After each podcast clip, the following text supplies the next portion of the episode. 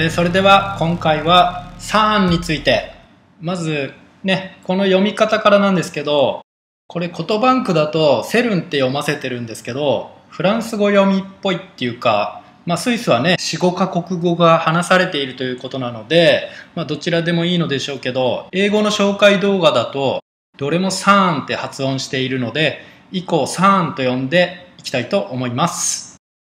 現在スイスとフランスの国境付近では大型ハドロン衝突型加速器 LHC を地下約50メートルから150メートルのところに一周約27キロメートル直径約8.6キロという超巨大なものを設置しており2008年の9月10日から稼働開始されているんですね。山手線が35キロ。ということなので山手線の約5分の4ぐらいのスケールですね。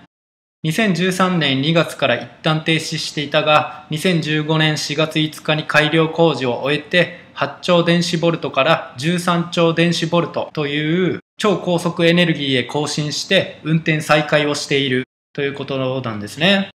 また5月20日には初めての13兆電子ボルトでの衝突に成功している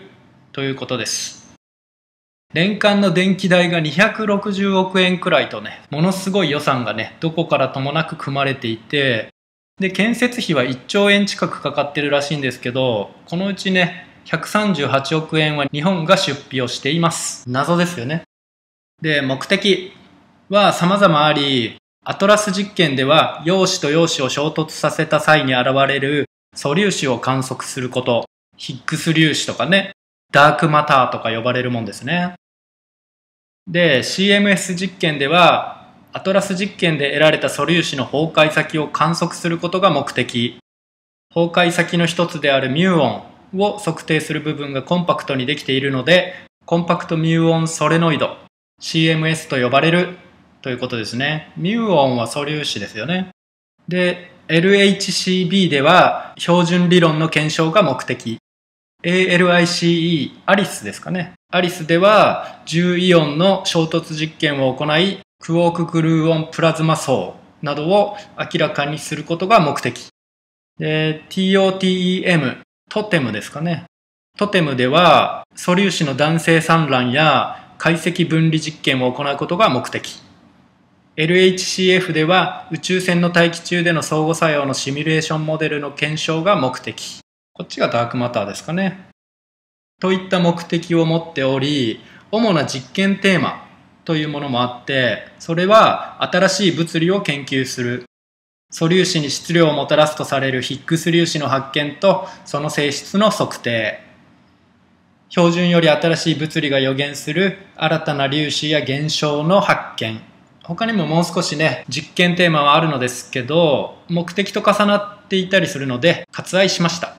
でね、ここしかしね、目的と実験テーマは似たようなものになりますし、目的にはなかったのに実験テーマにはあるもので、新たな現象の発見というものがあって、これについては、天才物理学者のね、スティーブン・ホーキング博士が CERN を稼働させてはならないと警告したことがあるんですけど、まあなんでかっていうと、そこで誕生するブラックホールにこの世界が吸い込まれてしまう、この世界が終わってしまうといったような言葉を残してるんですね。とても危険な匂いがしますね。また、これを危惧した人たちの活動で、フランス高等裁判所及び欧州裁判所に実験の中止を求めた訴訟が起こされたりもしています。施設周辺では、CERN 稼働中に異次元のものの存在、現象が現れた。空に妙なものが飛んでいた。空に変な現象が起きた。などと噂になっており、これに関してね、たまたまね、この間スイス人に会ったんで、これについて尋ねたんですね。そしたら、本当だと言ってました。ゴーストだったり、奇怪な現象は本当に起きているってね、そう言ってましたね。すごいですよね。なんでね、まあ本当の目的はこれなのではないかなと勘ぐりたくなりますね。パラレルワールドとの交信、別次元の宇宙との交信、ね、こういった感じのは悪魔崇拝者たちが好みそうなテーマの匂いがプンプンしますよね。で、次、これに関連するものかどうか、あの、CERN のスタッフに質問できるっていうね、ネットのコーナーがありまして、そこで CERN スタッフは、CERN は学術的な研究を行う場所で、軍事関連の研究は一切行っていませんと発表していますが、あるネットユーザーが質問したんですけど、タイムマシンの研究は？と尋ねたところ、それは SERN でもう一個 CERN があるんですけど、そちらに任せたよとアンサーをしたことから、シュタインズゲート、タイムマシンの存在を認めていて、その SERN という機関に委ねてある。そういった風な回答をしたことで、裏ではこういったことを研究しているんだろうと勘ぐったネットユーザーたちから、このマッドサイエンティスト名などと言われたりしています。今の次元も自分が小さかった頃ね、あの昔は3次元なんてよく言われてたんですけど、最近はなんか時間軸が加わってるから4次元だと言っていたりしますよね。でも最新物理学では私たちのいる世界は11次元でないとおかしい数式が成り立たないとしていたりしてまあねまあ何次元何次元でもいいから悪魔とか呼ぶなやってね言いたくなりますねどうせね研究結果もエリートにとって都合のいいものなら彼らのみ使って悪い結果なら共に被害を食うわけですしどっちにしろ一般市民には関係ないですよねあまり恩恵を受けられないといった感じですよね。エリートにとって都合がいいか悪いかってだけですよね。でね、またこういうこと言うとね、この施設の存在にあたって、ね、この施設は物理の最先端であって人類共有の知的財産になるだろうし、やった方がいい、あってもいいじゃんとする人に批判されると思うんですけど、その施設や結果が本当に人類の共有財産になればいいこととも取れますが、施設は一部の世界除いてはあまりニュースなんかにもならず、こっそり推し進められた感がありますし、どうしてもね、エリートたちの都合によるもの、そんな超巨万の富を持って、この施設を運営したいもの、ね、一部の人たちのためのものという匂いが隠しきれていないですよね。うんまあね、自分だってあの科学的最先端技術とかね、そういったものがもたらすものを理解したいですけど、その前にそれを操るものの存在への理解これが必要だと思うんですよね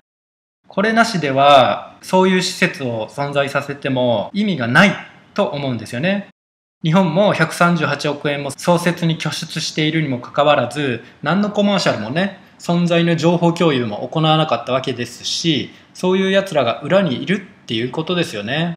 またネットの質問コーナーでこの SARN の活動についての質問があったんですけど政治的な圧力や介入があるのかといった質問がありましたけど、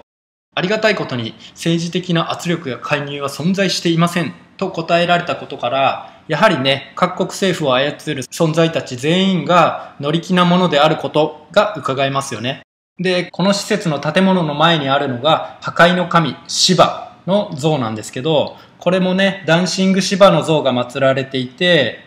望むものが象徴されているように感じます。かつ3のマークロゴの中にも666がくっきりね誰の目にも分かりやすく見て取れることから悪魔崇拝者たちの崇め奉る施設であることも伺えますまたこの施設誕生を祝ったようなオープニングビデオでは怪しく踊るインド人科学者たちがいたりして気持ち悪いですしネット上にあるダンシング芝の前で黒服を着た人たちと白い服を着た女性が出てきてこれをね、刺し殺したようなね、動画もあったりして、ちょっとね、意味深というか気持ち悪いですよね。まあ、これに関しては本物かどうかちょっとよくわからないですけど。で、プラスして、サンの近くにある世界最長57.1キロのゴッダルトトンネルという総工費1兆3000億円のものがあり、オープニングセレモニーにもなんと10億円という巨額がかかっていたりして、本気で悪魔崇拝の儀式をしているような仕上がりで、とてもね、気持ちが悪い感じがしますし、そのセレモニー参加者には観覧席もあり、ビシッとしたスーツを着たこのトンネルとセレモニーを祝う人たちの姿も見て取れます。この辺の動画は YouTube でまだ見れますので、見てない方は確認しても面白いかもしれませんね。で、あとは2015年のネパール大地震が起きた際も SARN 稼働中だったようで、因果は認められないことかもしれませんが、その時ダルバール広場の芝寺院が倒壊したというのも何か変な関連性を感じますよね。ネパールって自分も4ヶ月ほどいたんですけど、地震とはほぼ無縁な感じなんですよね。だからみんなも油断しきっていて、建物なんかもレンガを積み重ねて作ったようなものがいっぱいあったりするんですよね。日本じゃ考えられないなぁと思ったのを覚えていますね。まあね、こういったことからなんか3は怪しいなと感じずにはいられないですね。で、2019年は3施設をまたアップデートするつもりだが、9000本とも言われる過去のアップデートの際に取り残したケーブルの遺産が邪魔になっていて、新しいケーブルを引くスペースを確保できないでいるということで、またこのケーブルは実動中かどうか特定することが難しいそうで、使っていないと判定されたものの中の2%が実は実際には使用中であったなどといったこともあり、作業は難航しているということですね。もうね、これを機に稼働しないでほしいと思いますけどね。そして日本でも岩手県は北上山地の地下100メートルのところに全長20キロの直線状の加速器を建設する計画があるようなのですが、これも施設代捻出は日本でね、日本国民負担とかにされたりしそうで怖いですよね。でも研究結果は誰のものになるかわからないというね、ことにならないようにしてほしいなと思います。で、またね、災害が起こらないことを祈るばかりです。といった感じで今回の動画は終わりたいと思います。もし今回の動画が良かったら、いいねやコメント、チャンネル登録等よろしくお願いします。それでは、最後までご視聴いただきありがとうございます。